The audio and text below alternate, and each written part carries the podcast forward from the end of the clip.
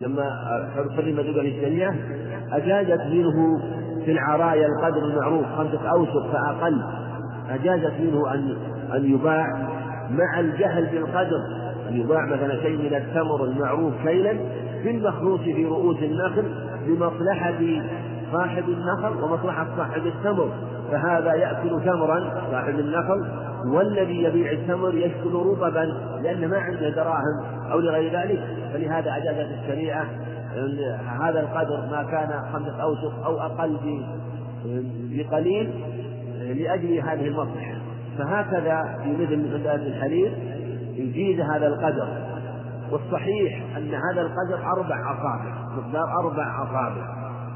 فما زاد عنها عليها لا يجوز. فيجوز الأربع أصابع في الأشياء التي تكون موضع علم.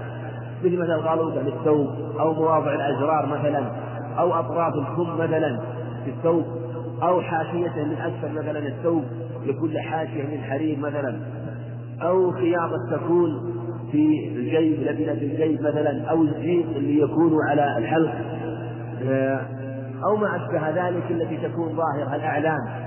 تسمى الأعلام. فهذا يجوز العلم إذا كان بقدر أربع أصابع وما سوى لا يجوز. خلافا لمن قال إنه يجوز من المختلط إذا كان الثوب مخلوط بعض حرير وبعض غير حرير يجوز ولو كان المخلوط أكثر من أربع أصابع بشرط أن يكون مخلوطا بالحرير أو أن يكون الحرير غير ظاهر أن يكون سداء للحرير ولحمته واللحمة هو الظاهر. يعني البطانة البطانة السداء هو البطانة واللحمة هو الظاهر. أن يكون من اللحمة من غير الحرير إلى غير ذلك أقوال والأظهر هو ما جاء من هذا الخبر أنه يجوز هذا القدر وهو في الأعلام التي تكون في أطراف الثوب أو في الأزرار أو في مثلا غلوقة الغلوقة مثلا في أعلى الثوب عند الرقبة أو في الجيب. يعني موضع الذي ينفتح من الثوب من أعلى وهكذا. فهذا هو الذي يجوز في هذا القدر. وعن أنس بن مالك رضي الله عنه أن النبي صلى الله عليه وسلم رخص لعبد الرحمن بن عوف والزبير رضي الله عنهما في القمص في القمص الحرير في السفر من حكة كانت بهما. متفق عليه. وفي البخاري شكيا إلى النبي صلى الله عليه وسلم يعني القمل فأرخص لهما في الحرير فرأيته عليهما في غزاة. وهذا أيضا مما استثني في تحريم الحرير. وذلك أنه في هذه الحال يكون من باب التداوي. وإذا كان التداوي هو مصلحة وحاجة فتنتفي تلك المفسدة أو تكون منغمرة أو غير موجودة أصلا.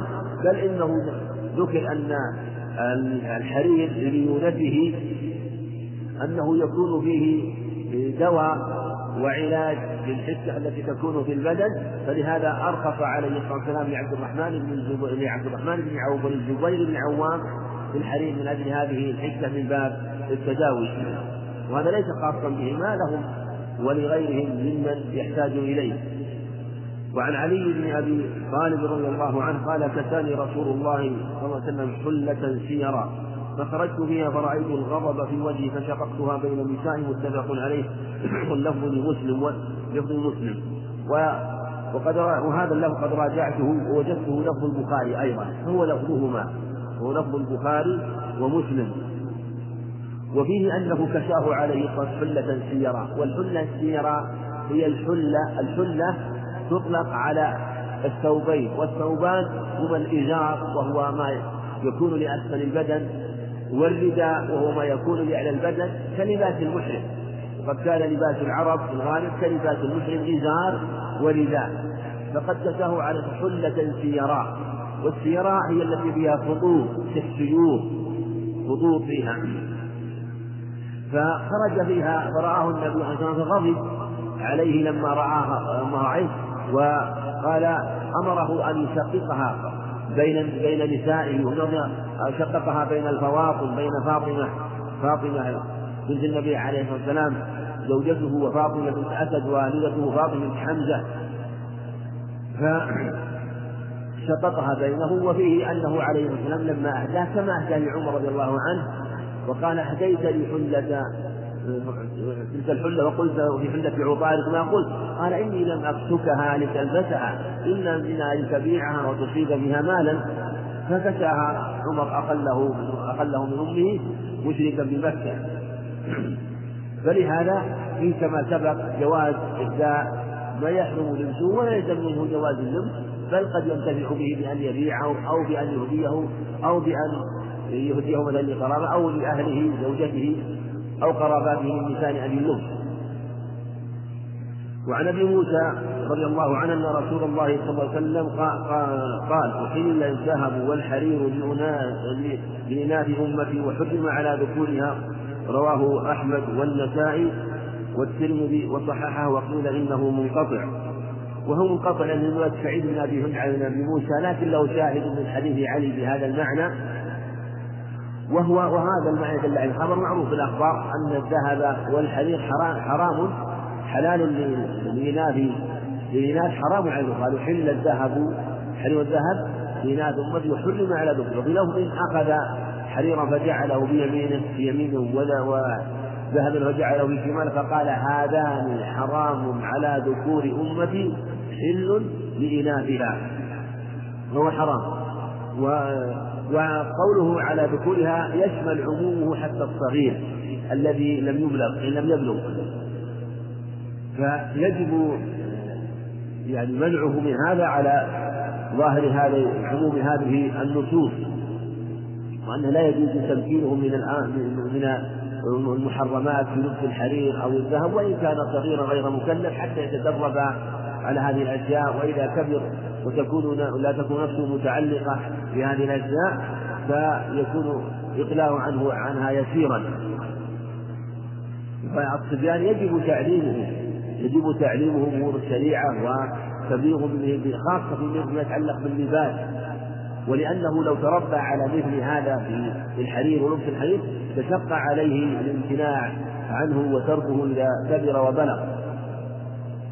وعن شعبة عن الفضيل بن فضال عن أبي رجاء العقاربي قال خرج, خرج علينا عمران بن حسين وعليه مطرف خلف فقلنا يا صاحب رسول الله صلى الله عليه وسلم فالبس هذا فقال فقال إن رسول الله صلى الله عليه وسلم قال إن الله يحب إذا أنعم على عبد النعمة أن يرى أثر نعمته عليه رواه ابن أبي الدنيا في كتاب الشكر والبيهقي واللغو له وقال إسحاق المنصور عن يحيى ابن معين فضيل بن فضالة الذي روى عنه شعبة ثقة وقال أبو حاتم هو شيخ. وهذا الخبر حديث عمران بن حسين حديث جيد إن الله يحب إذا أنعم على المسلم أن يرى أثر نعمته عليه. وثبت معنا أيضا عند الترمذي من حديث عبد الله بن عمرو ومن حديث مالك بن نضلة الجشمي عند أحمد وأبي داود والترمذي والنسائي بهذا المعنى إن الله يحب إذا أنعم على عبد أن يرى أثر نعمته عليه. وهذا هو سنة أن يظهر العبد أثر نعمته عليه. لأنه من باب شكر النعمة والتحدث بها. وأما بنعمة ربك فحدث فيتحدث بها قولا بنعمة الله عليه ويتحدث بنعمته فعلا من باب إظهار هذه النعمة من باب الشكر والتواضع لله عز وجل بالإقرار بها. وهذه النعم من ترك شيئا منها من باب التواضع فهو محمود أيضا. فإن أظهرها من باب الشكر فهو محمود وإن تركها من باب التواضع لله عز وجل ومن باب التشبه بالفقراء والمحتاجين حتى يألفهم ويأنس بهم وهو أيضا حال مشكورة. وقد اختلف حال السلف في هذا منهم من يظهر هذه النعم ويبرزها ومنهم من يخفي آه، ويظهر يلبس لباس الفقراء والمحتاجين من باب التواضع لله عز وجل. ولهذا جاء في الخبر أنه من ترك فاخر اللباس يعني أو من ترك اللباس تواضعا لله عز وجل دعاه الله عز وجل يوم القيامة حتى يخيره من حور العين ما شاء يعني من ترك الحلل. وهذا الخبر جاء بمعنى أخبار فعلى هذا يكون المكلف له أحوال حال يكون فقيرا فيكون فقيرا فيلبس لباس الأغنياء من باب التعفف وإظهار الغنى عن الناس وأنه يستغني بربه فهذه حال حسنة. وإن كان في وإن كان في الباطن فقير. ولهذا كان كثير من السلف يظهر الغنى والتعفف آه، التجاء واعتصاما بالله عز وجل. وقد يكون له حاجة شديدة. ومما ذكروا أن بعض السلف ربما لبس ثوبا وحلة فاخرة واتخذ مفتاحا لبيت كبير ويظهر أنه غني من باب التعفف والتكرم. فإذا كان بهذه الحال فهو حسن ولو كان فقيرا ولبس هذه الثياب أو هذه المراكب مثلا ملبوسا أو مركوبا أو مأكولا من باب الفخر والخيانة فهو محرم. فانظر اختلف الحال بحسب النية مع أن حالهما واحد.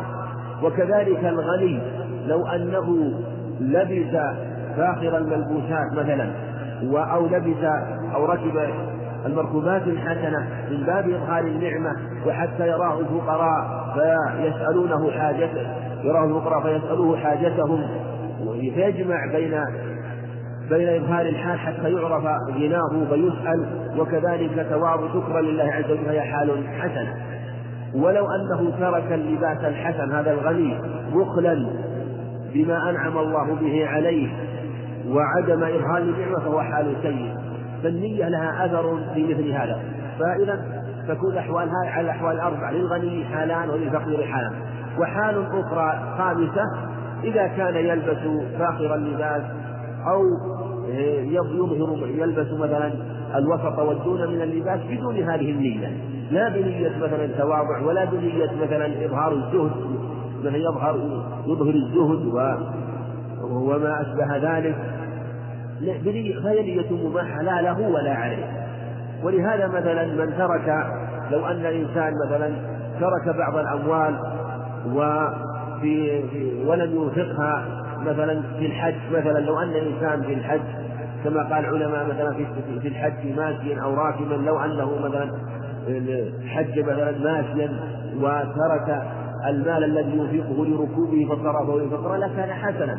ولو حج ماشيا بخلا لكان حالا سيئا. فالنية تجعل العمل العظيم حقيرا بالنية وتجعل الصغير والقليل عظيما بالنية. فالنية لها أثر في سبقها في النفقة فربما مال وريال أو درهم يكون أثره عظيما. قال عليه سبق درهم مئة ألف درهم. درهم سبق مئة ألف درهم.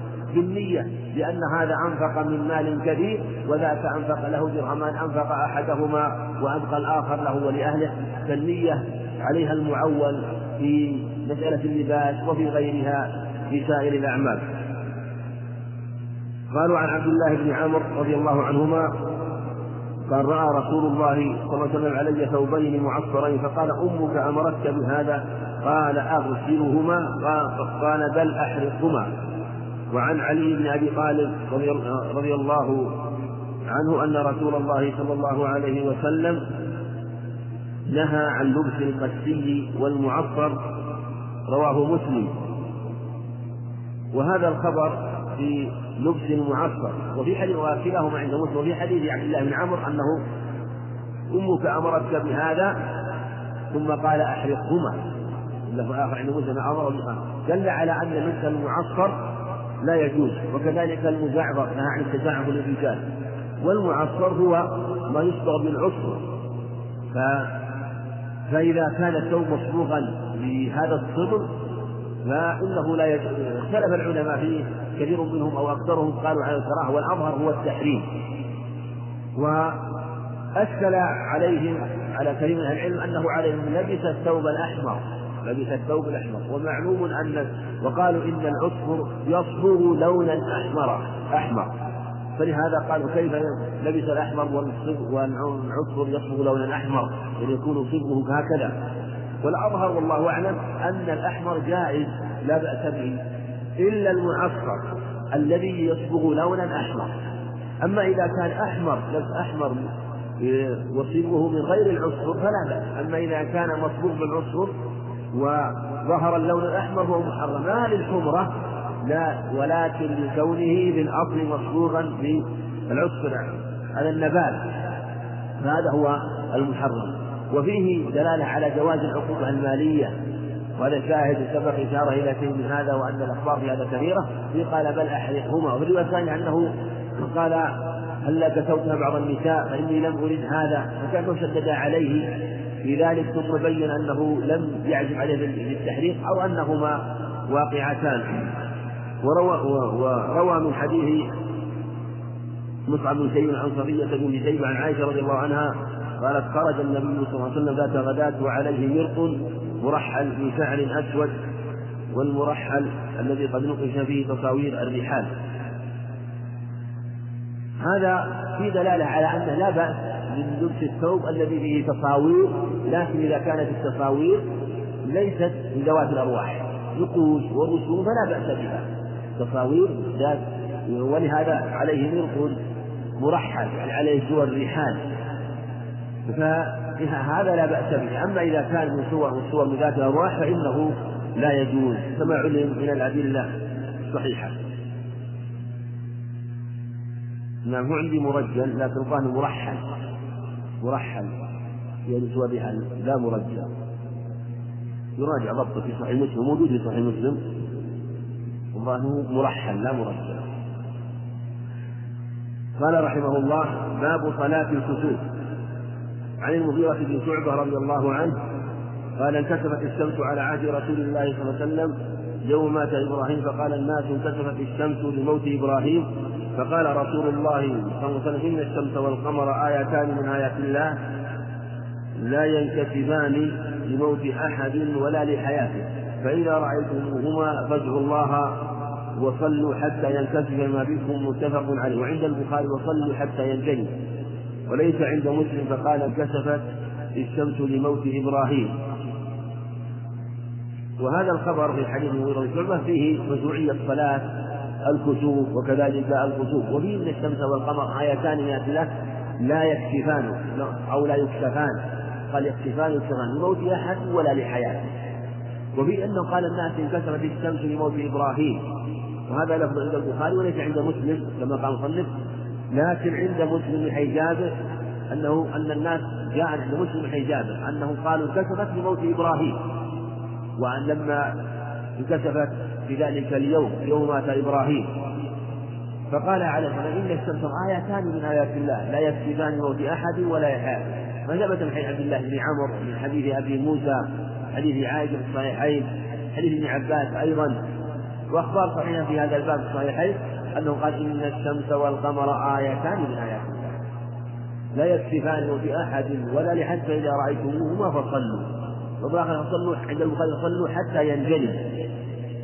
فهما خلقان من خلق الله. يصرفهما ويدبرهما كيف يشاء سبحانه وتعالى. اللفظ الآخر عند النسائي وإن الله إذا تجلى لشيء من خلقه هذا هو المشروع هو الفزع إلى الصلاة. والله عز وجل يخوف عباده مثل هذه الآيات حتى يرجعوا ويؤوبوا إليه. وقالوا عن عائشة رضي الله عنها أن النبي صلى الله عليه وسلم جهر في صلاة الكسوف في قراءته فصلى أربع ركعات في ركعتين وأربع سجدات متفق عليه واللفظ لمسلم وهذا الخبر سيأتي بمعناها أيضا أخبار أخرى وفيه أنه صلى عليه الصلاة والسلام أربع ركعات في ركعتين في أربع سجدات حتى انجلت الشمس. وهذا هو المشروع. يبادر إلى الصلاة وتمتد الصلاة إلى الإنجلاء. هذا هو السنة. وإن صلوا ثم فرغوا من الصلاة قبل الإنجلاء فلا تصلى مرة ثانية إنما المشروع هو الدعاء والذكر والصدقة والعتاقة والاستغفار لأنها آثار ذنوب فهو تخويف من الله عز وجل حتى يرجعوا إليه ويؤوبوا إليه. وهذا دلالة على الرجوع والتوبة هذه الأعمال. فيستمرون في الدعاء وهذه الأعمال حتى تنجلي ولا تكرر الصلاة مرة ثانية. هذا الخبر أنها أربع ركعات أربع ركوعات في ركعتين. وسيأتي وفي حديث عائشة أن ثلاث ركعات. في حديث ابن عباس أيضا أنها أربع ركوعات في ركعتين صحيحين. من خبر آخر عن جابر أن ثلاث ركوعات في ركعتين. وعند مسلم من حديث عباس أيضا أنها أن. جاء ذكر أربع آه، أنه في كل ركعة أربع ركوعات. في كل ركعة أربع ركوعات. فيكون ثمان. وفي حديث أبي الكعب عند عند أبي داود ذكر في كل ركعة خمس ركوعات. فيكون في الركعتين عشر ركوعات في الركعتين. ولهذا اختلف العلماء فيه في عددها هل هي بهذا العدد؟ والأظهر والله أعلم ما قاله أئمة الحديث وحفاظه أن الصواب ما جاء في حديث ابن عباس في حديث عبد الله بن عمرو وحديث عائشة وأنه ركوعان في كل ركعة فيكون في صلاة الكسوف أربع ركوعات في الركعتين وما سوى ذلك فهو وما يدل عليه أن كل من روى أن من روى ثلاث ركوعات أن أن في حديث أن في في حديث ابن عباس ثلاث أربع وجاء عنه ركوعان في كل ركعة. فالذين جاء عنهم الاختلاف ضبط عنهم أنه في كل ركعة ركوعان. ويدل عليه أنه طيب في يوم أن موته كان أن كسوف الشمس كان يوم مات إبراهيم. وهو ليس له إبراهيمان إنما إبراهيم واحد. فمات في في آخر حياته عليه السلام في العام العاشر. اختلف في أي شهر وقيل في العام التاسع. فدل على أنه الكسوف وقع مرة واحدة. إنما يظهر الله أعلم أنه وقع الاختلاف في الروايات إما من ممن روى عن الصحابة أو من بعدهم وكأنه والله أعلم لأنها صلاة على صفة جديدة غير صفة الصلاة الأخرى. ولأنها ركوعات متشابهة فلهذا حصل الوهم فيها. ولهذا أعرض الصحيحان البخاري ومسلم أعرض البخاري رحمه الله يعني المتفق عليه أنهما ركوعان في كل ركعة. وليس في الصحيحين إنما في أحد عند مسلم. وهذا من أحد وجوه الترجيح في هذه في هذه في الترجيح بين الروايات. فعلى هذا يكون الصواب والأظهر أنه ركوعان في كل ركعة ويأتي صفته كما عند ابن عباس. وقالوا عن عبد الله بن عباس رضي الله عنهما قالوا خسفت الشمس على عهد رسول الله صلى الله عليه وسلم فصلى فقام قياما طويلا نحو من سورة البقرة. هذا هو السنة أن يكون القيام طويل وأنه ويجهر في القراءة كما في أنه جهر عليه الصلاة والسلام. ثم ركع ركوعا طويلا. أيضا أنه يكون ركوع طويل قريب من القيام. وهكذا كانت سنته. إذا أطال القيام أطال الركوع. ثم رفع فقام قياما طويلا. يعني وقال سمع الله لمن حمده. يعني هذا هو القيام القيام الثاني آه، في الركعة الأولى وهو دون القيام الأول. ثم ركع ركوعا طويلا ودون الركوع الأول. ثم سجد. لم يذكر بعد القيام في هذا وإقامته وثبت أنه أقام وأطال القيام عند مسلم. أنه بعد ما رفع من الركوع من الركوع الثاني في الركعة الأولى أنه أطال القيام. وثبت أيضا عن عبد الله بن عمرو عند عند النسائي وابن خزيمة أنه أطال القيام. خلافا لمن قال إن هذا القيام الذي يكون بعده السجود لا يطال والصواب أنه يطال. ثم ثم رفع ثم رفع وقام ثم سجد ثم قام يعني ثم سجد السجدتين. نعم. ثم قام قياما طويلا ودون القيام الأول ثم ركع ركوعا طويلا ودون الركوع الأول ثم رفع فقام قياما طويلا ودون القيام الأول ثم ركع ركوعا طويلا ودون الركوع الأول ثم سجد. ثم أيضا هذا القيام الثاني أيضا مثل القيام الأول. القيام الثاني اللي الذي يكون السجود بعده في الركعة الثانية يقوم طويلا فيه لكنه دون الركوع الذي قبله. لما ثبت في الرواية عند مسلم وعند ابن خزيمة والنسائي. ثم انصرف عليه الصلاة والسلام وقد تجلت الشمس. انصرافه بعد انجلاء الشمس. فقال صلى الله عليه وسلم إن الشمس والقمر آيتان من آيات الله لا يخسفان لموت أحد ولا لحياته فإذا رأيتم ذلك فاذكروا الله. قالوا يا رسول الله رأيناك تناولت شيئا في مقامك ثم رأيناك تكعكعت يعني تأخرت. قال صلى الله عليه وسلم إني رأيت الجنة فتناولت عنقودا ولو أصبته لأكلت منه ما بقي في الدنيا وأريد النار فلم أرى منظرا كاليوم قط أفظع ورأيت أكثر أهل النساء. قالوا بما يا رسول الله؟ قال بكفرهن قيل يكفرن قيل يكفرن الله. قال يكفرن العشير ويكفرن الإحسان. أو أحسنت إلى إحداهن الدهر كله ثم رأت منك شيئا قط ثم رأت منك شيئا قالت ما رأيت منك خيرا قط؟ متفق عليه واللفظ للبخاري وفيه مشروعية الخطبة بعد صلاة الكسوف وهذا هو الصواب أنها تشرع وسنة تأشير بهذا بهذه الآية وما وقع وأن آية التخويف ثم معرفة الكسوف ومعرفة الوقوع لا ينافي أنها آية فهي آية من آيات الله وإن عرف وعلم الكسوف أو الكسوف فهذا الكون محكم ومدبر ومصرف على تصريف محكم. فهكذا هناك آيات عظيمة. طلوع الشمس طلوع الشمس وغروبها كل كل يوم. يكون في وقت محدد ويعلم وقت الطلوع ووقت الغروب. متى تغرب متى تخرج. وهكذا القمر. وهكذا أيضا على في مدار السنة. في الغالب تعلم الرياح متى تأتي ووقت المطر متى يكون في الغالب. ولا ينافي أنها آيات من آيات الله وأن هذا الوقت يكون وقت رياح.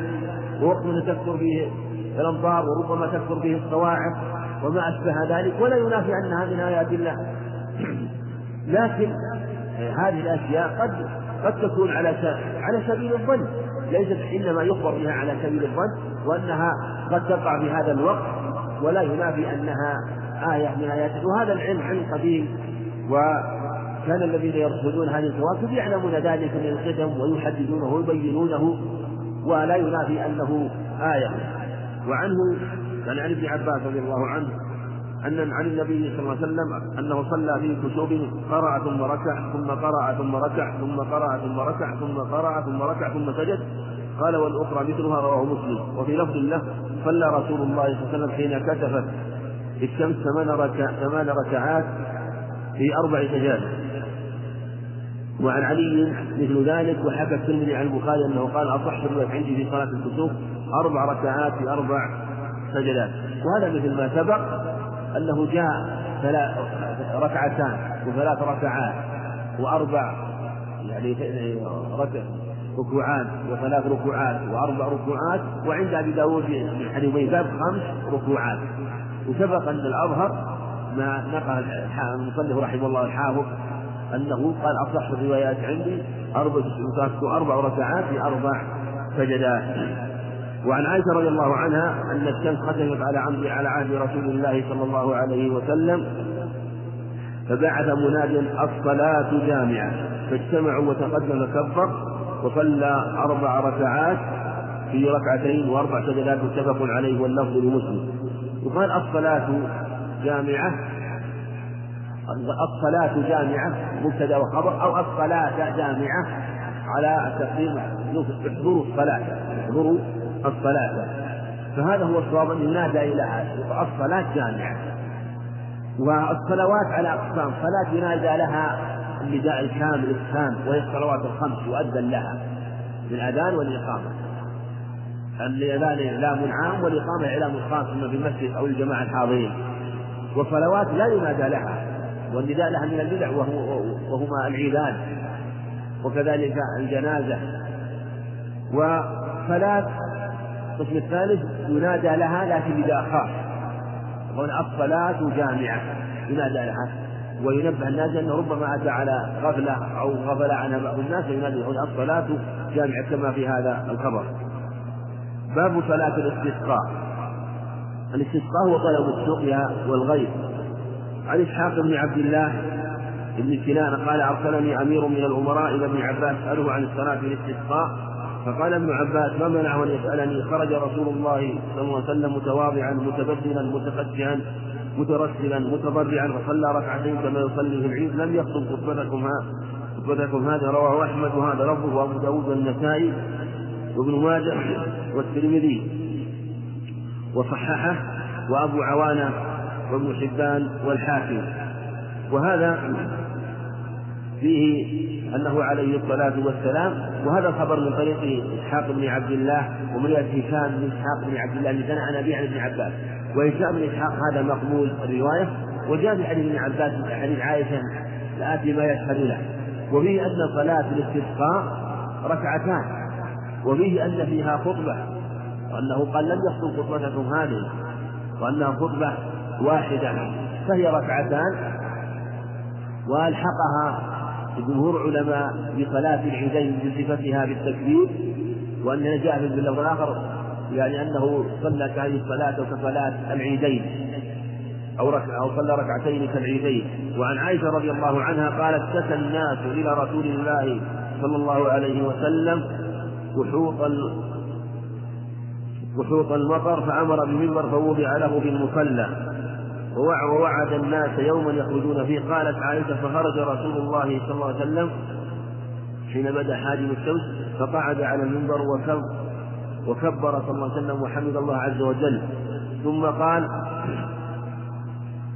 إنكم شكوتم جذب دياركم واستئخار المطر عن إبان زمانه عنكم وقد أمركم الله عز وجل أن تدعوه ووعدكم أن يستجيب لكم. ثم قال الحمد لله رب العالمين الرحمن الرحيم مالك يوم الدين لا إله إلا الله يفعل ما يريد. اللهم أنت الله لا إله إلا أنت أنت الغني ونحن الفقراء. أنزل علينا الغيث ولا تجعلنا من القانطين. واجعل ما أنزلته لنا قوة وبلاغا إلى حين. ثم رفع يديه فلم يزل في الرفع حتى بدا بياض إبطيه ثم حول إلى الناس ظهره وقلب أو حول رداءه ورافع يديه ثم أقبل على الناس ونزل فصلى ركعتين. فأنشأ الله سحابة فرعدت وبرقت ثم انصرف بإذن الله.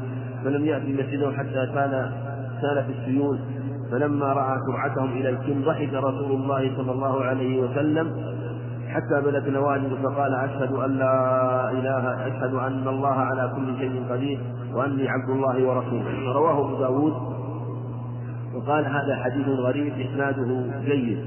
وهو من رواية يونس عن هشام وهو يونس هو ابن يزيد الأيلي ورواية عن غير الزهري في حديث فلهذا ضعف من ضعفه. وهذه الجملة التي في هذا الخبر يعني جملة الخبر ثابتة من جهة مشروعية صلاة الاستسقاء وفيه وفيه ذكر المنبر وأن أمر بمنبر. بعضهم توقف في صحة هذه اللفظة العلامة القيم رحمه الله وقال إن إخراج المنبر في الاستسقاء غير معروف أن يخرج المنبر من مسجد النبي عليه الصلاة والسلام. وإنما المعروف أنه كان يخطب في المصلى. لكن قد يشهد لوجود المنبر وثبت في الصحيحين من حديث جابر في الصحيحين من ابن عباس أن لما خطب الناس نزل. فقوله نزل يعني نزل ثم ذهب إلى النساء. وقول نزل يشعر أنه نزل من مكان عالي. وليس في الصحيحين ذكر المنبر وهذا يفهم منه أنه يشرع أن يخطب في مكان عالي. ولعل عليه الصلاة والسلام إن كانت هذه اللفظة لم تثبت أنه خطب على مكان عالي دكة من تراب أو حجر أو ما أشبه ذلك كان موجود في ذلك الوقت فخطب عليه. وإلا لو كان هنالك منبر خاص للاستسقاء وصنع غير المنبر لكان معلوما ومنقولا حصل التوقف في صحة هذه اللفظة. وفي هذا الحديث من الفوائد أنه على حمد الله وأثنى عليه. ويدل على أنه يشرع في خطبة الاستسقاء الحمد لله والحمد والثناء كما سبق أن الأصل أن جميع الخطب أنها تبدأ بحمد الله والثناء عليه. وهذا شامل خطبة الاستسقاء وخطبة العيدين. والجمعة جميع الخطب هذا هو الأظهر. وفيه أيضا أنه لما خطبه نزل فصلى دلالة على أنه لا بأس أن تقدم الخطبة في الاستسقاء قبل الصلاة كما في خبر عائشة هذا. بل هو ظاهر الخبر في الصحيحين. أنه ذكر لما ذكر قلب الرداء قال وصلى ركعتين. وإن كان ليس واضحا واضحا كل الوضوح لكن فيه إيماء إلى أنه دعا قبل ذلك. هذا يبين أنه لا بأس من تقديم الخطبة على الصلاة أو الصلاة على الخطبة لأنه ثبتت في جميع النصوص. وعن أنس بن مالك رضي الله عنه قال كان النبي صلى الله عليه وسلم لا يرفع يديه في شيء من من دعائه إلا في الاستسقاء وأنه يرفع يديه حتى يرى بياض ابطيه متفق عليه واللفظ للبخاري. وعنه أن رجلا دخل المسجد يوم الجمعة من باب كان نحو دار القضاء ورسول الله صلى الله عليه وسلم قائم يخطب فاستقبل رسول فاستقبل رسول الله صلى الله عليه وسلم قائما وقال يا رسول الله هلكت الأموال وانقطعت السبل فادعوا الله أن يعيذنا. فرفع صلى الله عليه وسلم يديه ثم قال اللهم أغثنا اللهم أغثنا اللهم أغثنا. قال أنس والله ما نرى في السماء, من سحابة ولا قزع وما بيننا وبين سلع من بيت ولا دار قال فطلعت من ورائه سحابة مثل الطوس فلما توسطت السماء انتشرت ثم أمطرت فلا والله ما رأينا الشمس شبتا ثم دخل رجل من ذلك الباب في الجمعة المقبلة ورسول الله صلى الله عليه وسلم قائم يخطب فاستقبله قائما. فقال يا رسول الله هلكت الأموال وانقطعت فادعوا الله عز وجل يمسكها عنا. فادعوا الله يمسكها ويمسكها. يمسكها على أن المجزوم على جواب الأمر أو يمسكها على أن الجملة من الفعلية هنا خبر لمبتدأ محذوف وتكون الجملة من الفعل والفاعل في موضع الجزم جواب الأمر. قال فرفع رسول الله صلى الله عليه وسلم يديه ثم قال اللهم حوالينا ولا علينا اللهم على الآكام والضراب وطول أود ومنابت الشجر. قال فأقلعت وخرجنا نمشي في الشمس. قال شريف فسألت أنسا أهو الرجل الأول؟ قال لا أدري متفق عليه. يعني ما يدري هل هو الرجل الأول قال ثم دخل رجل. والقاعدة أن النكرة إذا تكررت كانت غير الأولى. وإذا ذكر على سبيل التعريف فإنه يكون هو نفس الأول. قال ثم دخل رجل. وهذا قد يشعر أنه قد تكون النفرة نفس نفس النفرة الأولى. هذا أنس قال لا أدري هل هو هو أو ليس هو. وهذا الخبر فيه فوائد. اللفظ الأول فيه أنه عليه الصلاة والسلام رفع يديه حتى بدا بياض إبطيه وفيه أنه وجاء فيه أنه لم يرفع بشيء إلا في الاستسقاء. وثبت في الأخبار الصحيحة الصحيحين عن نحو ثلاثين خبر تقريبا حديث أنه رفع يديه عليه الصلاة والسلام في مواطن كثيرة.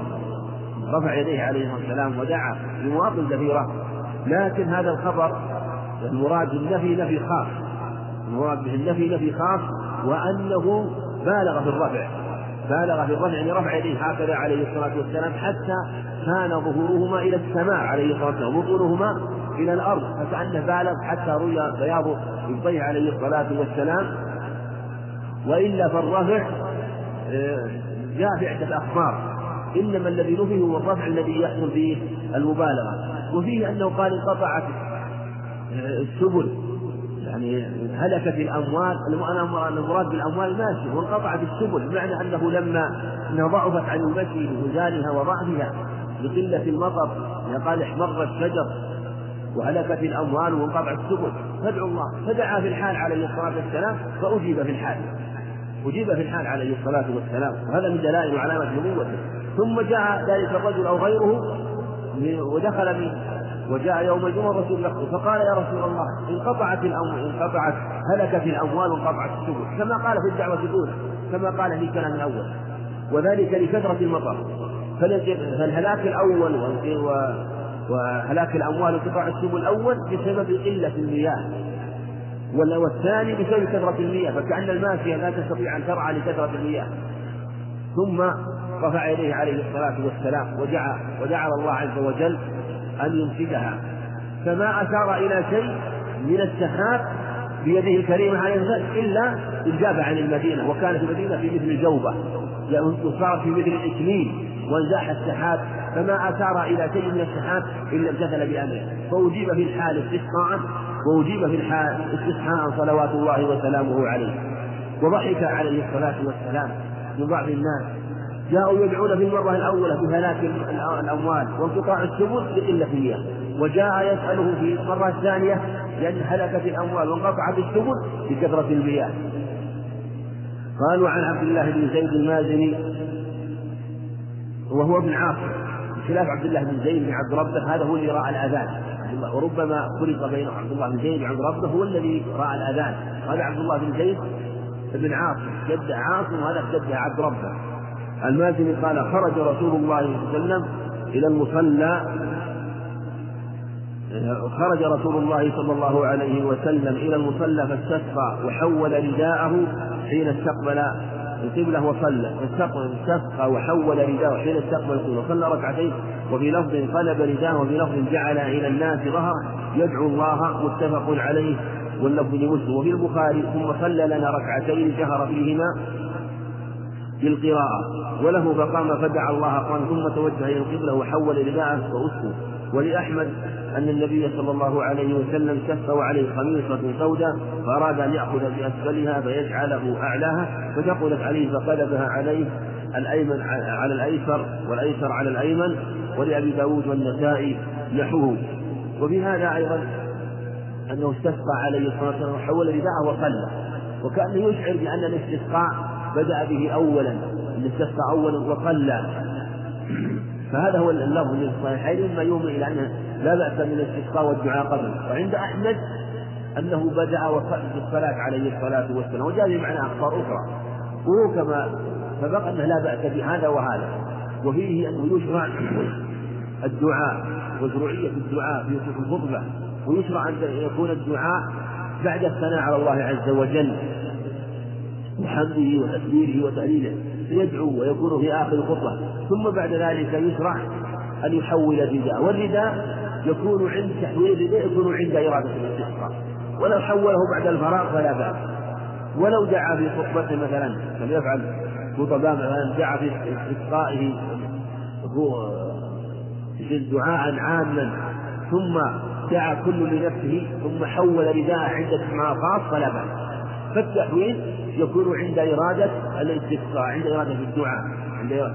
ويحول رداءه المشلح مثلا أو الشماغ أو الغدرة يحولها ويقلبها.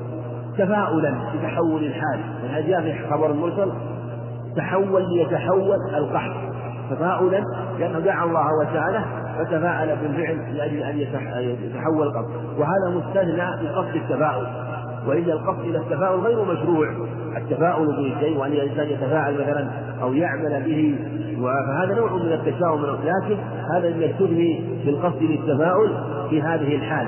وإلا لو أن الإنسان مثلا تفاءل مثلا بفتح المصحف على شيء من آية من الآيات ثم يسمي بعض الناس الاستفتاح بأن يستفتح ويفتح القرآن يخرج آية من يستفتح بها أو مثلا يخرج مثلا فيسمع صوتا فيتفاعل فيتفاعل به لا بأس إذا كان لم يقصد إيه. فلو خرج إنسان مثلا مسافر فسمع يقول يا راشد يا نجيح أو سمع مثلا خرج يطلب حاجة فقال يا واجب فلا بأس بذلك وأن يفرح به لأنه ثبت في الخبر عنه عليه الصلاة والسلام عند الترمذي أنه كان يعجبه إذا خرج من حاجته أن يسمع يا راشد يا نجيح.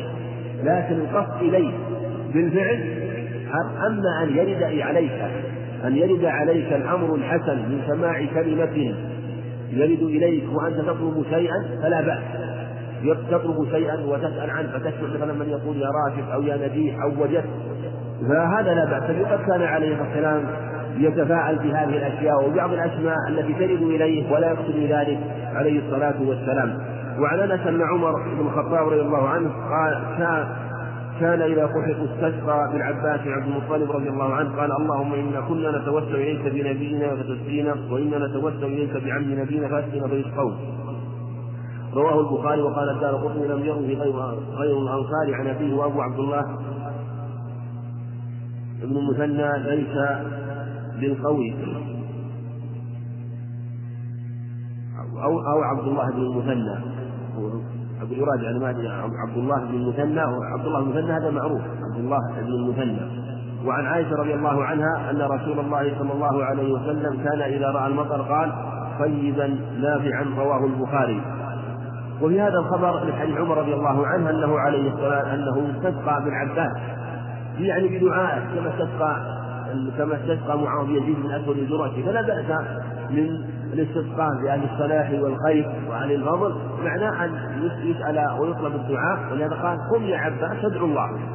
فهذا المراد بالاستسقاء به واستسقى به بالعباس وإن كان عنده من هو أفضل منه لكن لقرابته من النبي عليه الصلاة والسلام. وفي الخبر الثاني أنه أنه يقول أنه عليه الصلاة يقول طيبا نافعا. إذا رأى طيبا إذا نزل المطر قال طيبا نافعا. طيب من الصوبة والنزول يعني نزل سأل الله أن يكون طيبا نافعا وأن يكون أثره حسنا فلا يحصل منه شر ولا فساد.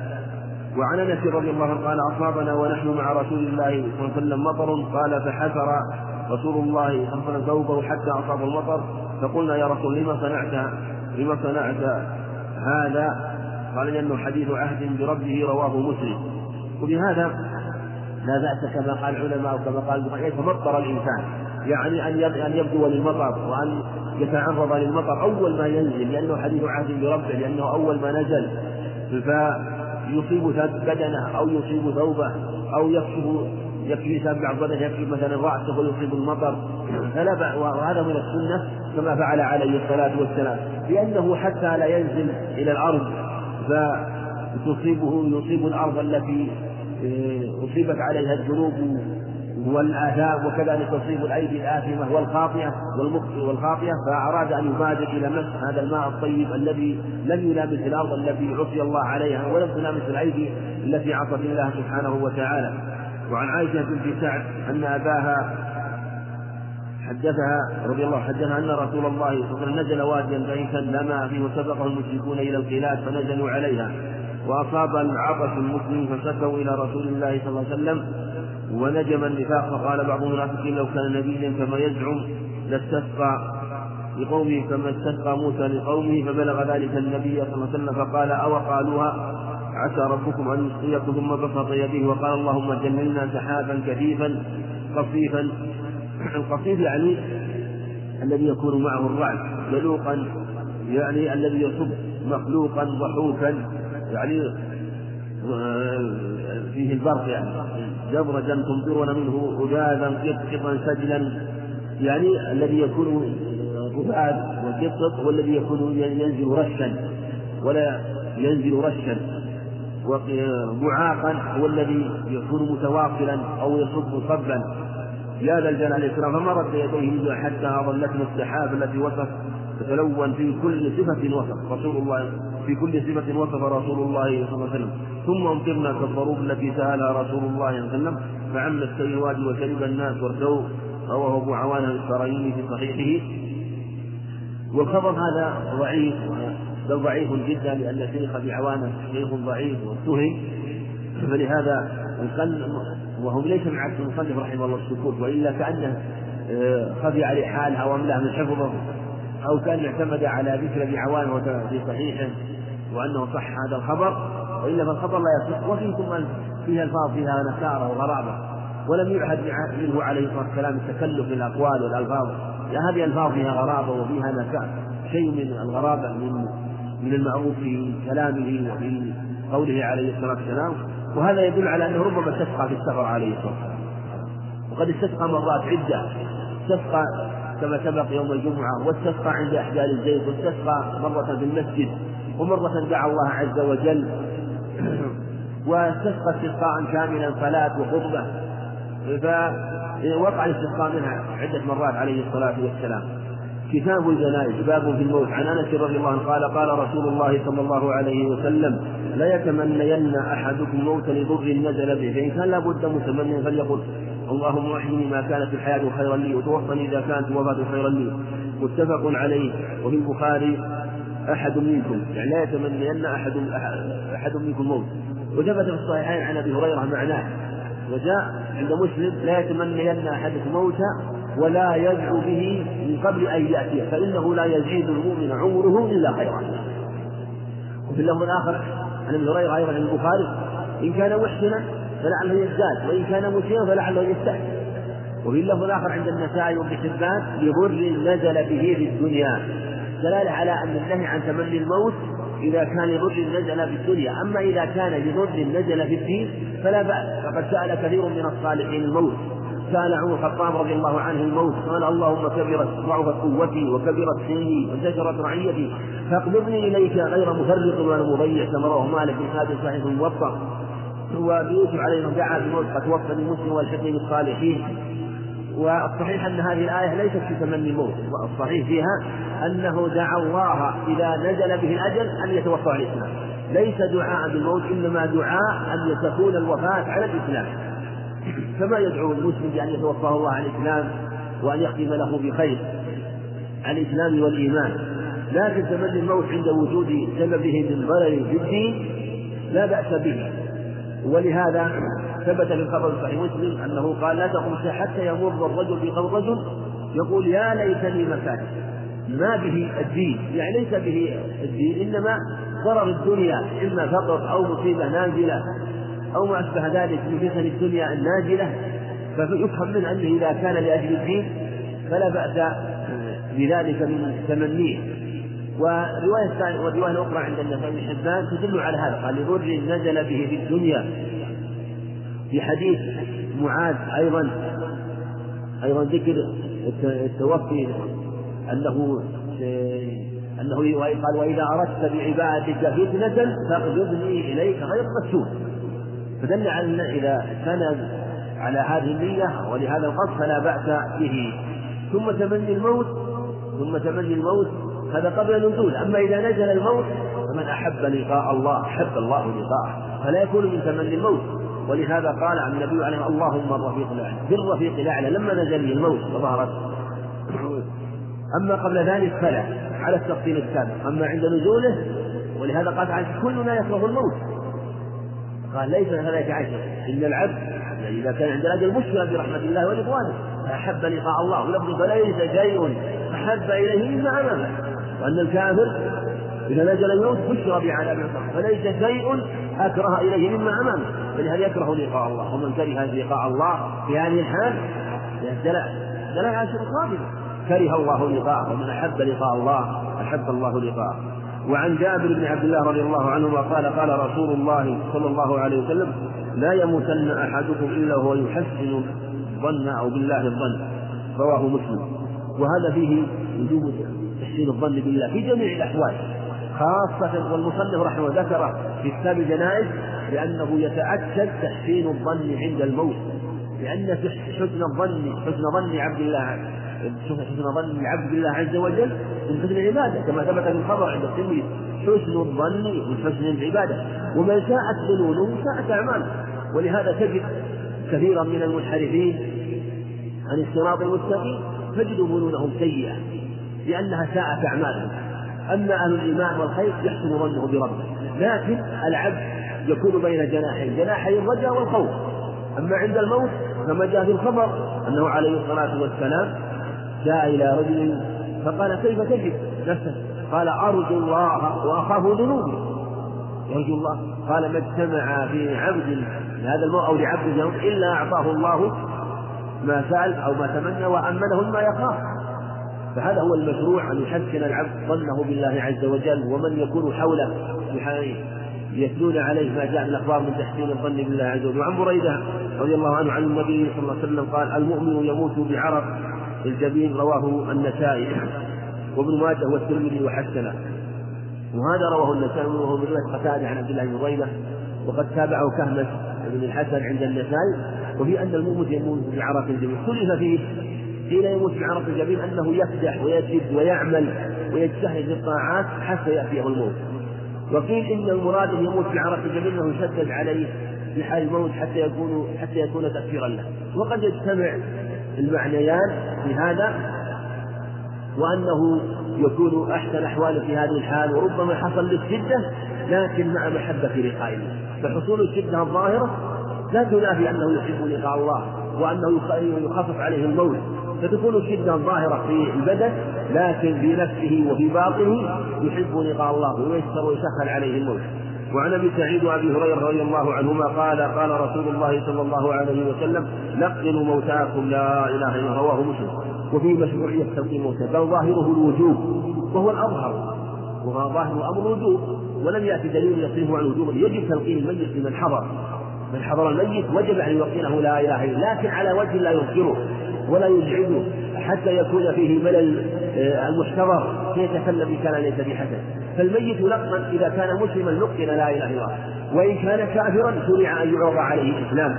ولهذا ذكر البخاري رحمه الله في الصحيح قال باب عرض الإسلام على آه، على الكافر قال على الصبي الكافر. فيشرع عرض الإسلام وذكر قصة النبي عليه الصلاه والسلام حينما زار ذلك الصبي اليهودي وعنده وكان ابنه مريضا فقال عليه الصلاة والسلام أسلم دعاه الإسلام. فنظر الصبي إلى أبيه كالمستكين فقال فألهم الله أباه أن يكون أطعب القاتل. فقال لا تقول أشهد أن لا إله إلا الله وأنك رسول الله. فخرج النبي عليه الصلاة والسلام ويقول الحمد لله الذي أنقذه في من النار.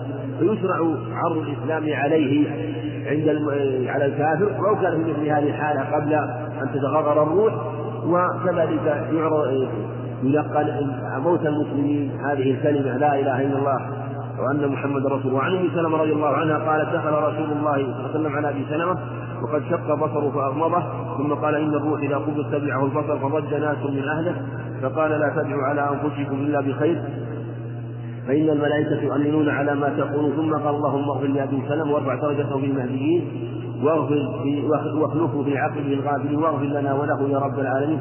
وافتح له في قبره ونور له في لفظه واخلفه وأخلفه في تركته رواه مسلم. وفي هذا قال إن الروح إذا قبض تبعه البصر.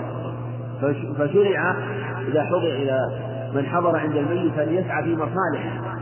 ومن من أعظم ما يكون هو أن يغمض البصر ولهذا أغمض بصره عليه الصلاة لأنه ربما قبح منظره. وتزيين مفاصله ولا يقال عنده إلا خير قال فإن الملائكة يؤمنون على ما تقول. هذه يبين من من المواطن التي يكون فيها تأمين الملائكة والواقع يتحرى بها الدعاء خاصة لمحتضر في هذه الحال وعن عائشة رضي الله عنها أن رسول الله صلى الله عليه وسلم حين توفي سجي بجرد الحبرة متفق عليه. وهذا سجي عليه الصلاة والسلام جرد الحبرة يقال يقال برد برد الحبرة ويقال برد الحبرة بالإضافة يصلح بالإضافة ويصلح بقطعها. والبرد الحبرة هو البرد الذي فيه الخضر وقد كان وكانت أحب اللباس إلى النبي عليه الصلاة والسلام. فلهذا سجي فيها هذا قبل غسله عليه الصلاة والسلام.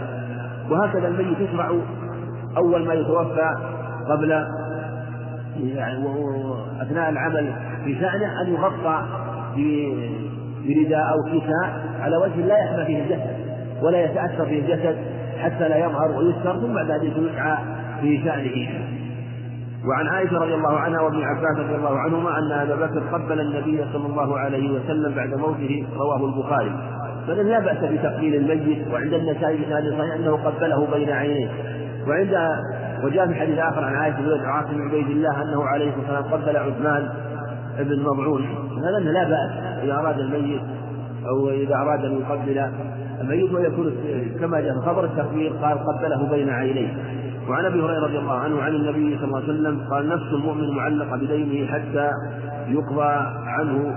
رواه أحمد وابن ماجه وأبو يعلى والترمذي.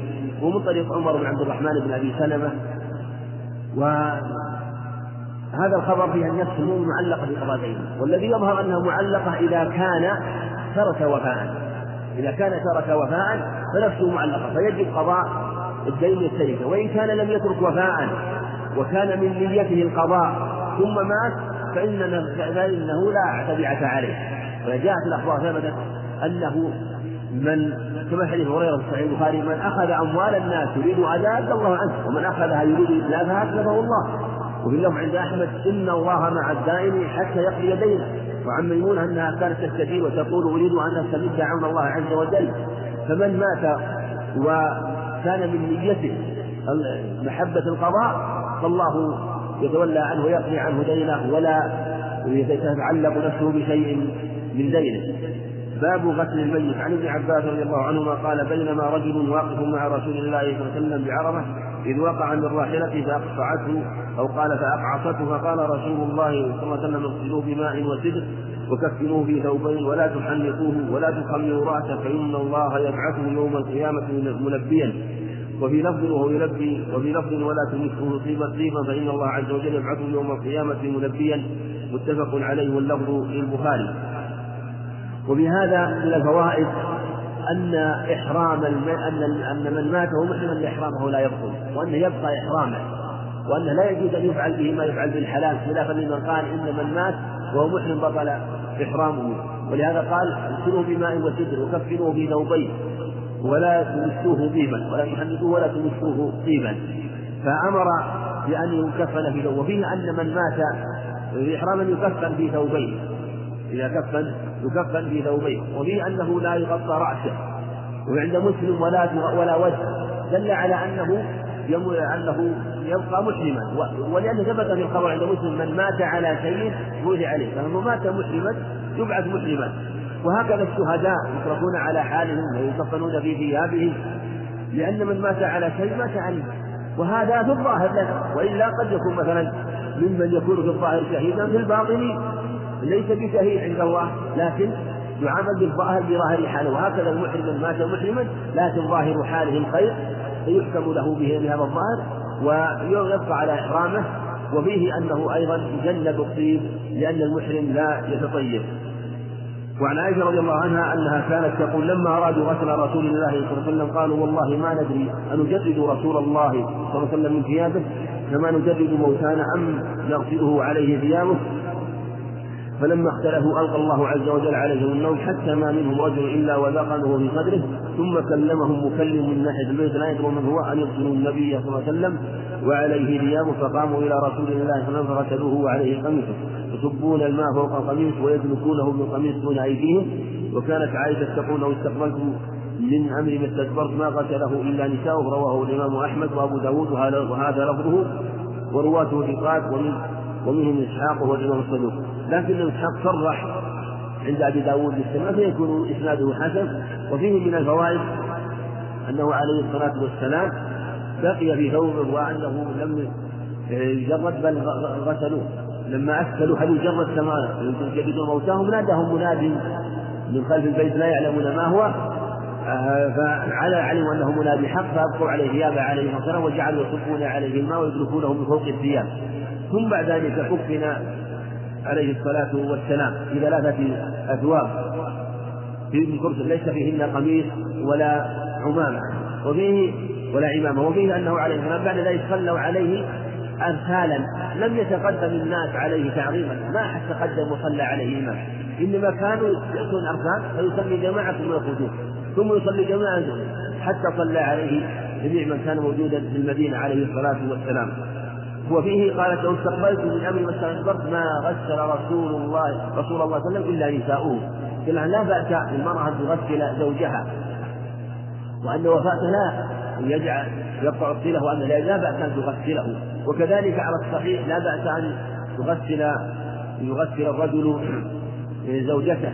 ولهذا قال ولهذا قال عليه السلام لو استقبلت ما ضرك لو مت لو مت قبلي فغسلتك وكفنتك وحنفتك وصليت عليك يقول عليه الصلاة والسلام. وعن أم عطية رضي الله عنها قالت دخل علينا النبي صلى الله عليه وسلم ونحن نغسل ابنته. قيل إنها زينب وقيل زينب زوج أبي العاص الربيع وقيل ام كلثوم زوج عثمان رضي الله عنه. فقال اغسلنها ثلاثا يعني ثلاث مرات أو خمسا أو أكثر من ذلك. وفي اللفظ الآخر أو سبعا أو أكثر من ذلك عند البخاري. أو أكثر أو خمسا أو أكثر من ذلك إن رأيتن ذلك ذلك بالكسر خطاب للأنثى ويجوز الفتح على الخطاب العام. بماء وسدر واجعلن في الآخرة كافورا أو شيئا من كافور فإذا فرغتن فآذنني ثم لما فرغنا آذناه يعني أعلمناه. فألقى إلينا شكواه يعني بيزار فقال أشعرنا إياه يعني اجعلنه شعار شعار الذي يلي الجسد والدثار هو ما فوقه. وفي لفظ جعل بميامنها ومواضع الوضوء منها متفق عليه. وعند المخالف ظفرنا شعرها ثلاثة قرون فألقيناه خلفاق وعنده ثلاثا أو خمسا أو سبعا أو أكثر من ذلك. وفيه أنه عليه الصلاة والسلام آه، وكلهن في ذلك وأنهن يرين وأن الغافل والغافلة يرى المصلحة للميت يرى ما يصلح الميت. في الغسل يصل ثلاث أو أكثر لما لا نص ولهذا وكذلك في ظفر الشعر. قد فظفرنا شعرها ثلاثة قرون وفي اللفظ الآخر عند ابن حبان أنه عليه أمرهن بذلك. وفي قال فإذا فرغتن فآذنني. يعني أمرهن إذا فرغن من غسلها أن يعلمه عليه السلام. ولم يعطه ولم يعطي أم عطية ومن معها الإيجار.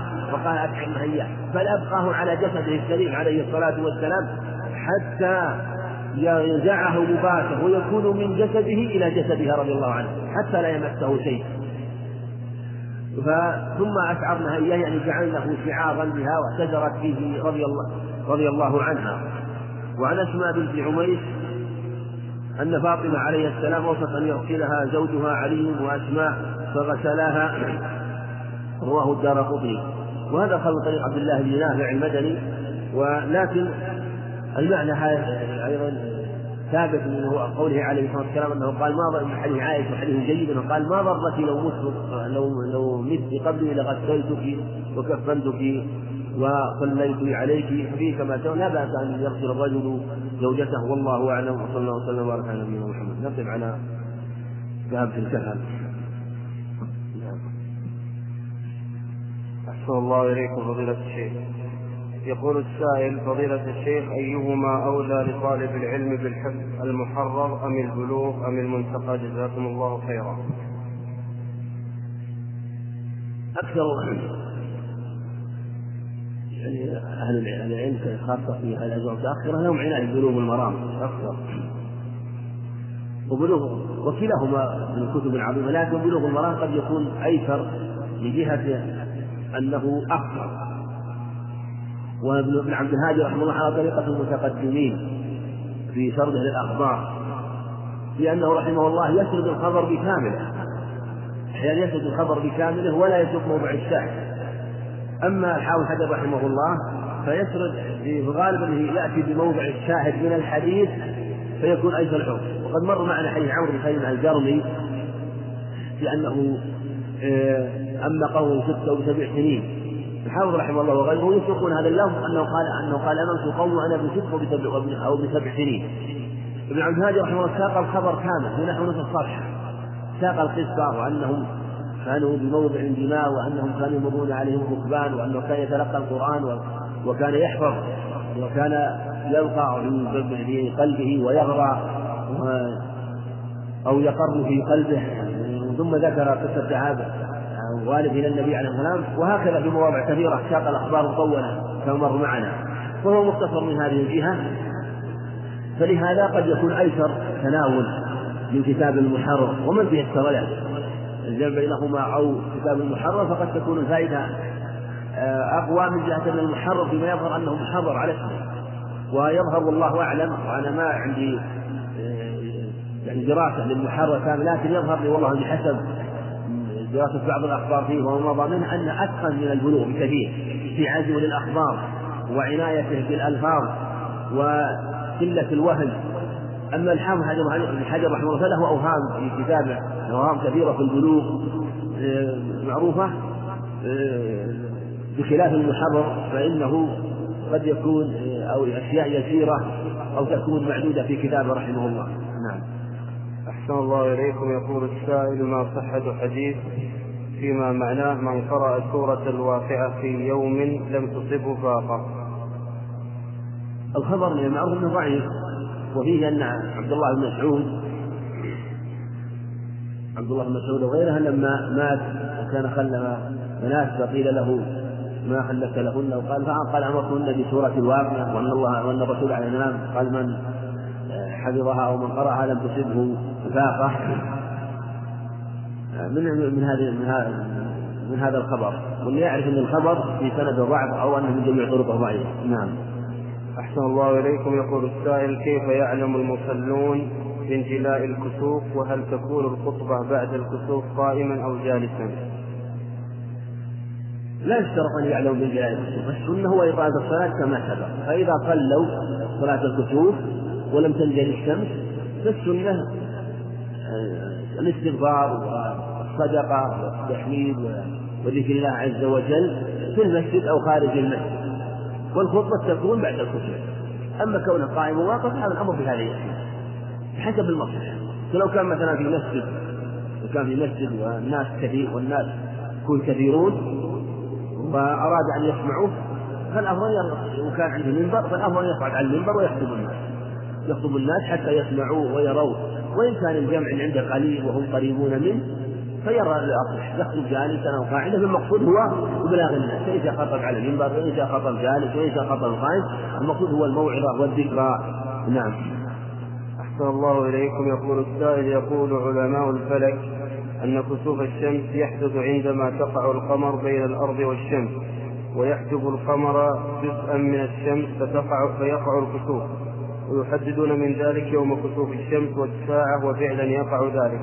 فهل هذا القول صحيحا أم لا؟ الله أعلم. هذا كلامهم. هم يقولون أنه يقع بينه وبين الأرض فينحجب وإلا فالشمس لم تنكشف عندهم. عندهم الشمس مكتوبة. إنما انحجب ضوءها. وظاهر الأخبار أن الشمس تنكشف ظاهر الشمس أن الأخبار تنكشف وأن ضوءها يذهب. وهم يقول وهم كما ذكر السائل أنهم يقولون تقع بين الشمس أن الشمس تكون بين الأرض أن القمر يكون بين يحجب الرؤية إلى أهل الأرض. وإلا فنورها موجود وضوءها موجود فالله أعلم الله أعلم. لكن قد يقال إن مسمى الكسوف ينطلق على أن نفس ذهاب الضوء عن أهل الأرض يسمى كسوف. وإن كانت في نفس الأمر غير منكسرة هي. يعني أن ضوءها موجود. وقد وقد يقال إن مما يدل على خلاف قولهم على خلاف قول أهل الهيئة ما ثبت في الخبر عند النسائي أنه عليه قال إن الله إذا تجلى لشيء من خلقه خشع له. هذا ظاهر أن نفس الانكشاف يكون في الضوء. وذهاب الضوء حقيقة وأن الضوء يذهب حقيقة وانه ليس مجرد حيلولة بين ضوء بين أهل الأرض والشمس. وبالجملة ما عند الله حق وما جاء به نبي حق وما جاء به الناس محتمل للحق والباطل فينظر فإن وافق النصوص وما دلت عليه النصوص قبل وإلا يتوقف فيه حتى يظهر صوابه وبيانه. نعم مع أن مع أن ما جاء في النصوص قد يقال أن مسألة الكسوف كما سبق تطلق على نفس آه، انقطاع الضوء عن الأرض ونفس وكذلك نفس هذا الضوء من نفس الجرم وهو الشمس نعم. أحسن الله إليكم. يقول السائل ما تقولون في قول مريم في الآية يا ليتني مت قبل هذا هل هذا تمني الموت؟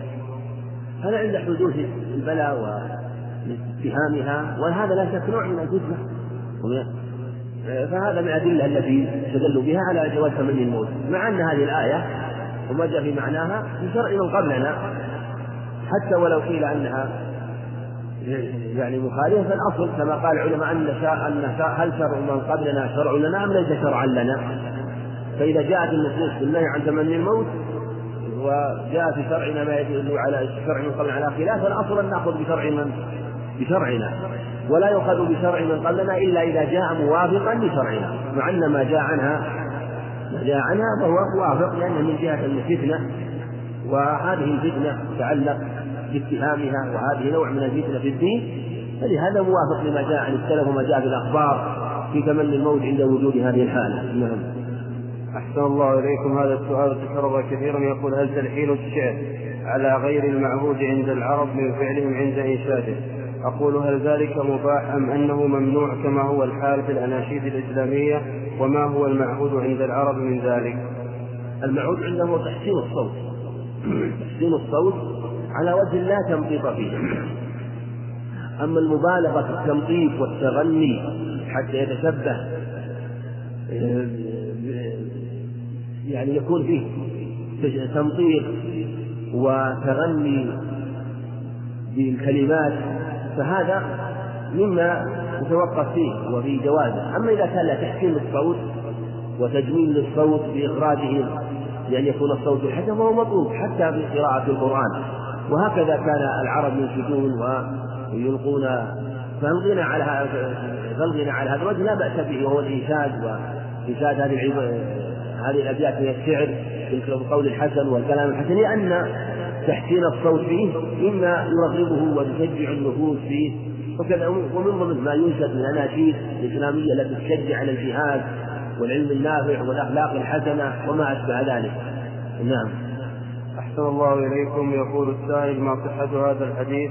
تسموا بأسماء الأنبياء وإن أحب الأسماء إلى الله عبد الله وعبد الرحمن وأصدقها الحارث وهمام وأبغضها حرب ومرة.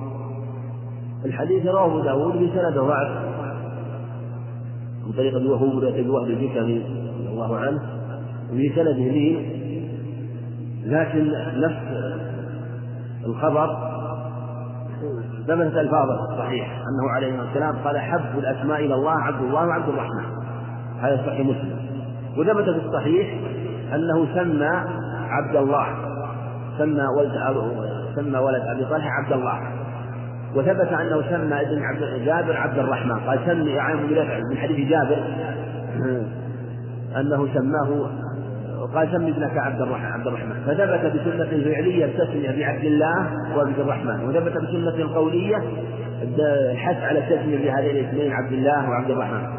أما ذاك الخبر فهو قد فهو بدين والشيخ الإسلام رحمه الله تكلم عن هذا الخبر وظهر كلام أنه قواع وقال إن أصدقها أن أصدقها حارث وهمام وهو من الحرب وهو الهمة. وذكر أشياء تؤيد لكن عبرة على الثبوت من جهة السند نعم. أحسن الله إليكم يقول السائل ما صحة حديث اقرأوا على موتاكم ياسين الخبر لا يصح. رواه الترمذي من طريق أبي عثمان. قال الترمذي وليس بالنهي عن أبي هريرة وفي اللفظ الآخر عن أبي عثمان عن أبيه. والخبر ضعيف في جهالة أبي عثمان والاضطراب في روايته وهو لا يصح. قوله اقرأوا على موتاكم ياسين والمراد الموتى قال المراد الموتى المحتضر. فالقراءة تكون على المحتضر. مثل قوله على لقنوا موتاكم لا إله إلا الله. المراد بالموتى يعني من حضره الموت. وإلا فالميت بالفعل لا ما يجب التلقين إنما التلقين لمن حضره الموت. فهكذا أيضا هذه السورة هذه قراءة ياسين والخبر لا لا يثبت فيها. والصحيح لا بأس بقراءة القرآن عند المحتضر ليس بخصوص هذه السورة إن قرأ هذه السورة أو غيرها فلا بأس. فالقراءة عند القراءة على ثلاث أحوال. أولا القراءة عند المحتضر هذا لا بأس به وقد نقل عن السلف وجاء لأنه ربما سحل الروح وربما كان سببا في تحسين العبد ظن بربه وأيضا سهولة خروج الروح كما ذكر العلماء. الحال الثاني القراءة عند الدفن. حال القراءة حال الدفن. حال الدفن. الحالة الثالثة القراءة بعد الدفن. قراءة بعد الدفن بدعة ولا تجوز. قراءة قراءة عند الاحتضار وقبل الموت لا بأس بها ويسن عن العلم.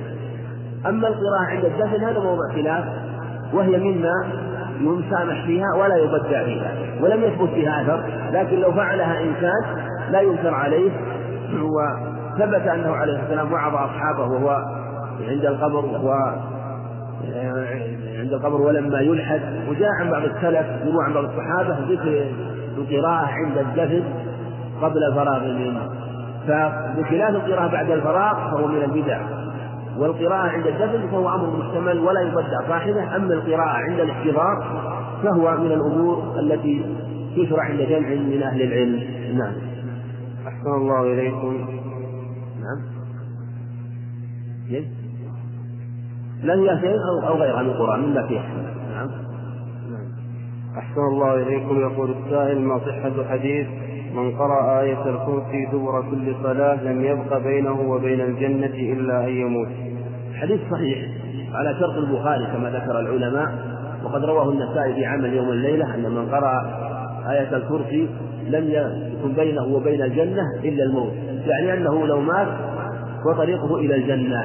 نعم بعد كل صلاة من الصلوات فقراءتها سنة وبعض العلم لما علمها قال إنه لازمها ولم يتركها لما علم هذا الفضل في هذه الآية. نعم. أحسن الله إليكم. يقول السائل أليس قول ابن عباس رضي الله عنهما فقام قياما طويلا نحو من قراءة سورة البقرة؟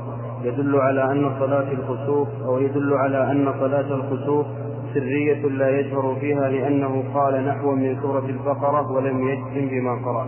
لكن ثبت في الصحيحين حديث عائشة أنه جهر بالقراءة عليه. والمقدم والمنطوق هنا مقدم. فثبت في الخبر أنه جهر عليه الصلاة والسلام. ثم حديث ابن عباس ليس نصا في انها سرية. إنما قال نحو من سورة البقرة. قد يكون قول نحو من سورة البقرة أنه جهر عليه الصلاة والسلام لكنه نسي ما قرأ. نسي قدر القراءة التي قرأها لا وهو قدرها بنحو من سورة البقرة.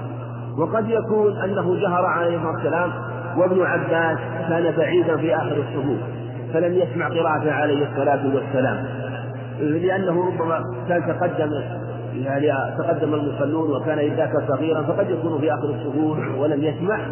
وثبت الخبر كما سبق أنه جهر فلهذا تشرع القراءة في صلاة الكتب وهكذا في صلاة الكتب. نعم. أحسن الله إليكم. يقول السائل رجل له أصحاب في مقر عمله.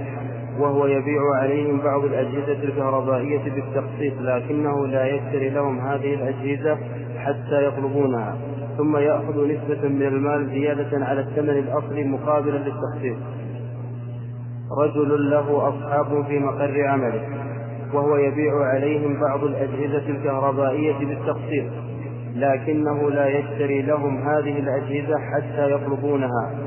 ثم يأخذ نسبة من المال زيادة على الثمن الأصلي مقابلا للتقسيط للمدة الزمنية. فهل هذا من قبيل الربا؟ وهل هو من قبيل بيع ما لا يملك؟ رغم أن المشتري لا يلزم لا يلزم بالشراء. إن لم يرغب ولو شريت السلعة السلعة وجزاكم الله خيرا.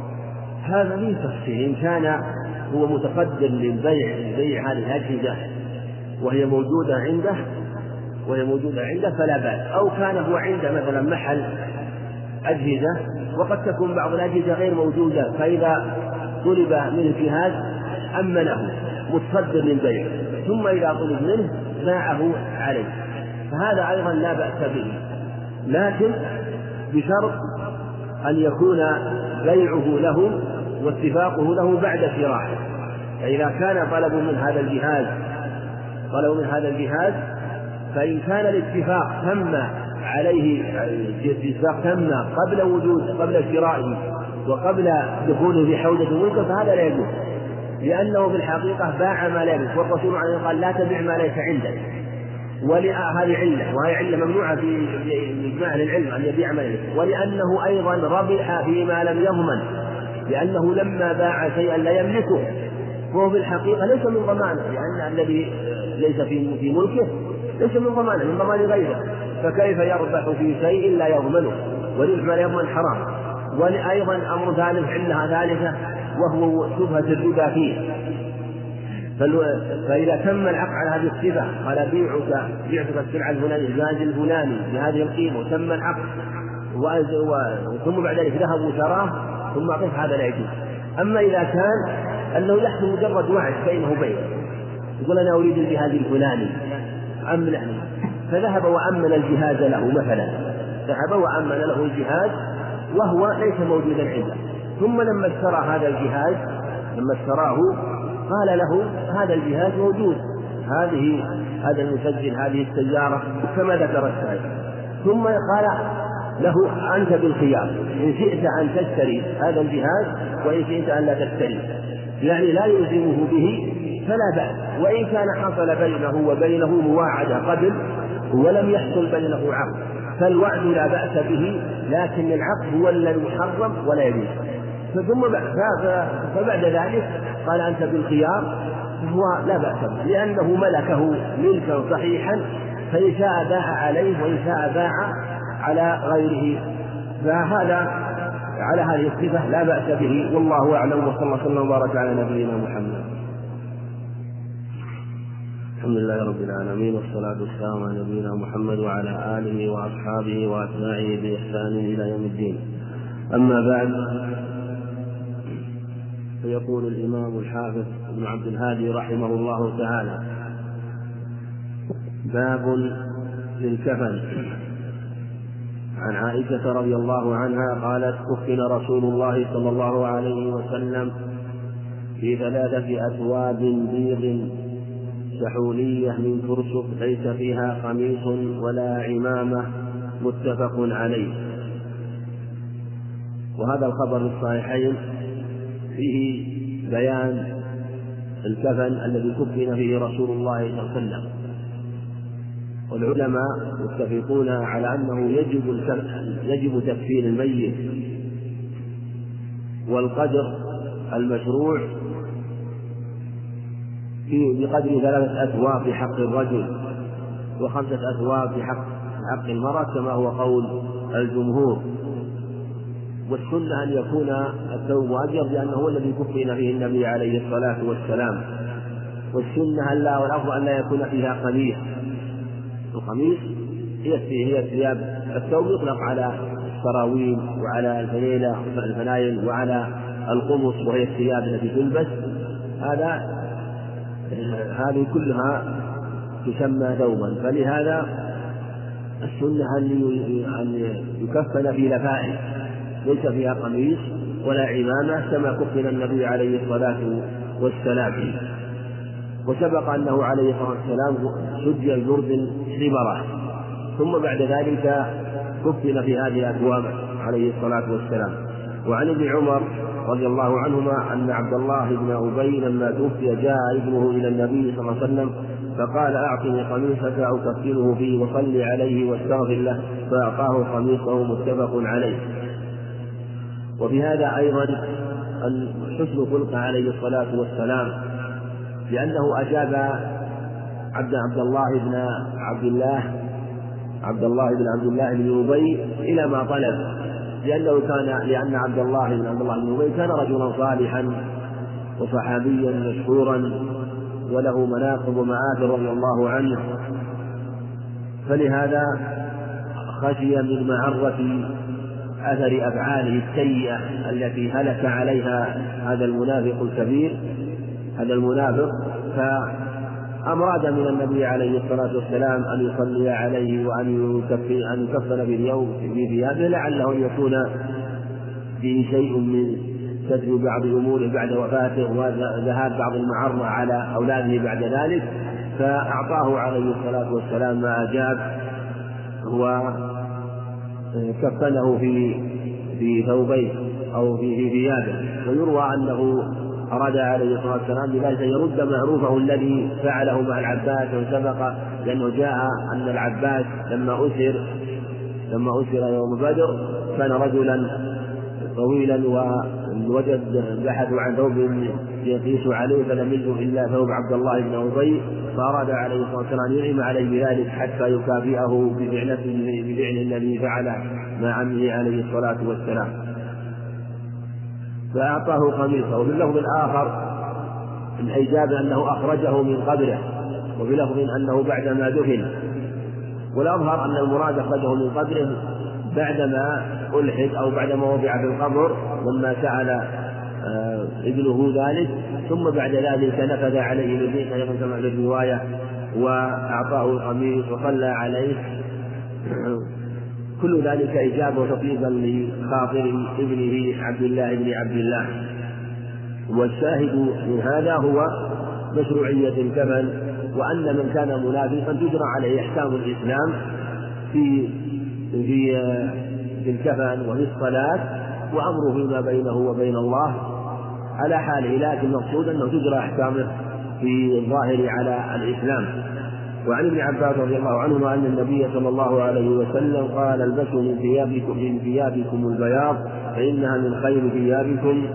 وكفنوا فيها موتاكم رواه أحمد وأبو داود وابن ماجه والترمذي وصححه. وحديث وهو حديث حديث جيد الإسناد وله شاهد من حديث سمرة عند أحمد والنسائي في هذا في هذا الخبر أنه عليه الصلاة والسلام قال كفنوا فيها موتاكم البسوا من ثيابكم البياض وكفنوا فيها موتاكم فإنها أطهر وأطيب وفي هذا مشروعية لبس البياض للأحياء. وفيه أنه يعني أنه يلبسه الأحياء وأنه يكفن فيه يكفن فيه الأموات. البسوا من ثيابكم البياض وكفنوا فيها موتاكم. ولأن البياض ولأن البياض كما جاء في الخبر الثاني أطهر وأطيب من جهة أنه ليس كالثياب الأخرى الملونة التي لا يظهر فيها الوسخ الثوب الأبيض في الغالب أنه يظهر فيه الوسخ ويتبين فيبادر إلى غسله غالبا فلهذا تجد الثياب البيضاء في الغالب أنه تغسل ويكثر من غسلها وتنظيفها لأن الوسخ يظهر فيها ويبين فإن هذه الجهة كانت أطهر وأطيب بخلاف الثياب الملونة والثياب التي يكون ألوانها قاتمة فإنها لا تتأثر بالوسخ وقد يكون فيها النجاسة ولا ترى وقد تكون فيه الوسخ ولا يرى. أما الثياب البيضاء فإنه لو كان فيها وسخ أو نجاسة فإنها تظهر وتبين فيبادر إلى إزالتها. فلهذا أمر به عليه الصلاة والسلام وأمر أيضا أن يكفن فيها الأموات. وعن جابر رضي الله وعن جابر رضي الله عنه قال قال النبي صلى الله عليه وسلم إذا كفن أحدكم أخاه فليحسن كفنه. رواه مسلم. وله شاهد أيضا عند الترمذي من حديث أبي قتادة أنه عليه الصلاة والسلام قال إذا ولي أحدكم أخاه فليحسن كفنه. فيه مشروعية إحسان الكفن. مع عدم المغالاة كما في حديث علي عند أبي داود لا تغالوا في الكفن فإنه يسلب سريعا. ففيه ففي هذا الخبر مع الخبر السابق أنه ينبغي إحسان الكفن من جهة الذات ومن جهة الصفات. فيكون الكفن حسنا في ذاته ويكون الكفن حسنا في صفاته في صفته بأن يكون أبيض وأن يكون في ذاته أيضا بأن لا يكون الكفن مخرقا أو مشققا أو فيه عيب فالسنة أن يكون حسنا في ذاته وأن يكون حسنا في صفاته. ولهذا أمر بإحسان الكفن وأمر بأن يكون الكفن من من البياض. وهذا على الاستحباب والسنة. ثبت أنه بعض أن بعض الصحابة كفن في نمرة وهي ما يكون فيها خطوط فدل على عدم وجوب الكفن بالأبيض وإن كان هو الأولى. والأكمل جاء في حديث جابر أيضا في صحيح مسلم أن رجلا كفن في عهد النبي عليه الصلاة والسلام بكفن غير طائل فنهى أن يدفن ميت ليلا لأنه ربما لم يحسن كفنه ولم يجتهد فيه فربما دفن ليلا. ففي هذا الخبر له قصة من هذه الجهة أنه نهى عن الدفن ليلا لما رآهم لم يحسنوا الكفن فأمر بإحسان الكفن والاجتهاد بتحسينه هذه هي العلة كما جاء في الخبر قال إلا أن يضطر إنسان إلى ذلك.